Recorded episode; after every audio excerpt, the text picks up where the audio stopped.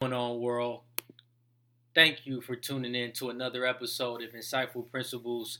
I'm grateful that you all are listening at this very moment. And what I would like to talk about today is the psychology of investing. This is a very important topic to discuss. The relationship you have with money is a direct correlation of how you think, feel, and behave when associating with it. Now, this plays a vital role in the application with the psychology of your personal finances. What you tell yourself subconsciously ultimately affects what happens consciously when it comes to your finances. For example, if you have a belief that people that make a lot of money are bad, this will have an effect on your ability to accumulate money. However, if you have a belief that making money provides a sense of financial security, then most likely you will focus on building wealth over time. Now, if you all can please leave a review, rate, and subscribe on the platform you're using, that will be greatly appreciated. So, the relationship we have with money starts from an early age by observing our parents and learning what they taught us about how to handle money this is where a lot of our beliefs and behaviors start to form as we become an adult. For me, I would say my parents were mainly frugal, especially my dad. Uh, he always was looking for a bargain, oh, and whether it was buying me a new pair of gym shoes or even clothes, he would always tell me, "Son, you need to shop around, shop around to find a deal." And that honestly is what helped me as I got older. And one money belief that my dad taught me was the envelope system, where he would have me label a certain number of envelopes. One envelope would be for charity, the next would be for saving, the third would be for clothing, and another would be for video games.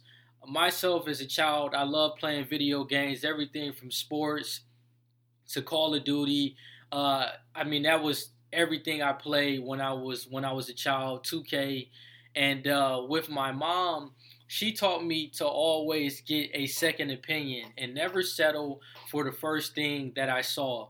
And these lessons taught me the importance of saving, budgeting, and buying items at a discount that I still apply today in my adult life. Now, in order to improve your psychology when it comes to money or investing, I want to stress the point that it is vital to understand how our brains operate. Now, think of your brain as two different interconnected systems. And in the first system, it's emotional and it's very instinctive. And what that system is, it lies in your uh, amygdala, and what this side of the brain is doing is simplifying information and it allows you to make quick decisions. Now, the other side of your brain in, in the other system, that's associated with your prefrontal cortex.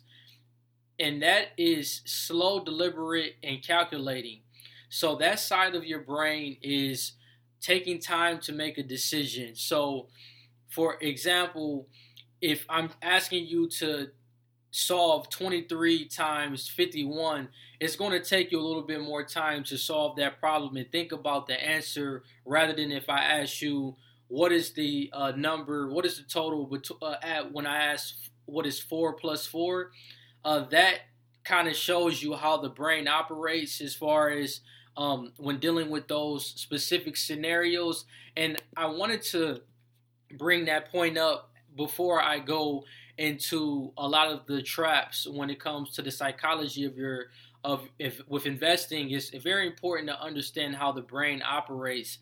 And i also wanted to mention that you have to be aware of the habits you have formed over time from a child until now. A lot of times we have to reprogram or rethink how we were taught to handle money. Now i want to go ahead and go over the psychological traps that stop us for planning for the long term or when it comes to making bad financial decisions. Now, the first is using money to show status. You see this all the time, especially in the black community. Uh, you we we tend to people in our culture tend to have to show the latest cars, clothes, shoes, or even jewelry. People tend to get caught up in the high consumption lifestyle that's marketed to us every day. What that does is it gives you the facade that your status shows your net worth, when in reality, all it does is decrease it. Therefore, your focus shouldn't be on buying extravagant items but it should be on acquiring assets and building wealth for the long term. Now, don't get me wrong, I'm not saying you can't buy nice things, but do it in moderation and have the long term perspective in mind. Another challenge is looking at your present self versus your future self. It's essentially the concept of um, imagining who you're going to be in the future and creating an emotional connection with your future self. When there isn't that emotional connection, this is what often stops us with planning for the future. Many times, people will have a hard time investing 20 or even 30 years because there isn't a connection with their future self. One piece of advice I heard from a financial advisor on a webinar is one way to help with this is you can use an app that ages you over time and using that as a reflection of who you want to be in the future. It gives you a great perspective on actually looking at yourself and seeing how you will age over time, and then aligning your financial goals where you want to look at what you're doing now financially and analyze how those decisions will reflect how you feel when you grow older. The next psychological trap is the concept of loss aversion. This is a very interesting concept. When I did the research on it, I immediately related to what the research told me because I know that this trap is very prevalent in the investor community. What this means is investors are so fearful of losses that they focus on avoiding a loss compared to making a gain. Research shows investors are twice as likely to feel the pain of a loss in comparison to the enjoyment of making a profit. An example of this is holding losers and selling winners within your portfolio. Investors will not acknowledge a loss until it's realized. In their eyes, it isn't a real loss until the investment is closed. Therefore, to avoid any real loss, an investor will continue to hold onto an investment as their losses increase. One reason for this is they will ignore the psychological fact of their loss as long as the trade hasn't been closed. Now, the negative effect of this concept is investors will hold onto a losing investment longer than they should, which in result leads to a bigger drawdown in their portfolio. So that's why you have to know when to cut your losses and also a smart strategy to implement to minimize your loss and also to preserve your capital is having a stop loss. A stop loss is a set price you pick to sell your stock if it falls at a certain level. This is to prevent further losses and it also helps with keeping more of your capital and equity within your portfolio. Picking a percentage for your stop loss is different for everyone. If you enjoy listening to podcasts like I do, you probably have thought of creating one on your own. Today is a great day to start your own podcast. Whether you're looking for a new marketing channel, have a message you want to share with the world, or just think it would be fun to have your own talk show, podcasting is an easy, inexpensive, and fun way to expand your reach online. Buzzsprout is hands down the easiest and best way to launch, promote, and track your podcast. Your show can be online and listed in all the major podcast directories like Apple Podcasts, Spotify, Google Podcasts, and much more within minutes of finishing your recording. If you follow the link in the show notes, that lets Buzzsprout know we sent you. It also gets you a $20 Amazon gift card if you sign up for a paid plan, and it helps support our show. Podcasting isn't hard when you have the right partners, and the team at Buzzsprout is passionate about helping you succeed. Join over 100,000 podcasters already using Buzzsprout to get their message out to the world. Let's create something great together. One, but not losing more than 10 to 15% on each position is a number you can start with. Another way to avoid loss aversion is hedging an existing investment by making a second investment that's inversely correlated.